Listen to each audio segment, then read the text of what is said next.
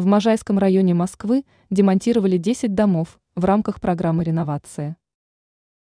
В столице продолжается реализация масштабной программы по расселению жилых домов старой постройки. Темпы ее реализации постепенно возрастают, и в следующем году правительство столицы рассчитывает на двукратное ускорение темпов строительства.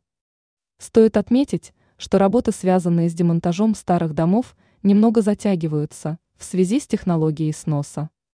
Как информирует ТАСС, в Можайском районе столицы демонтировали 10 расселенных домов и ведется подготовка площадок под строительство. Уточняется, что демонтаж выполнялся по технологии «умный снос». В рамках этой технологии дом фактически не сносят, а постепенно разбирают. Строительные материалы, которые еще соответствуют нормам, отправляются на специальные заводы, где их перерабатывают и производят новые материалы.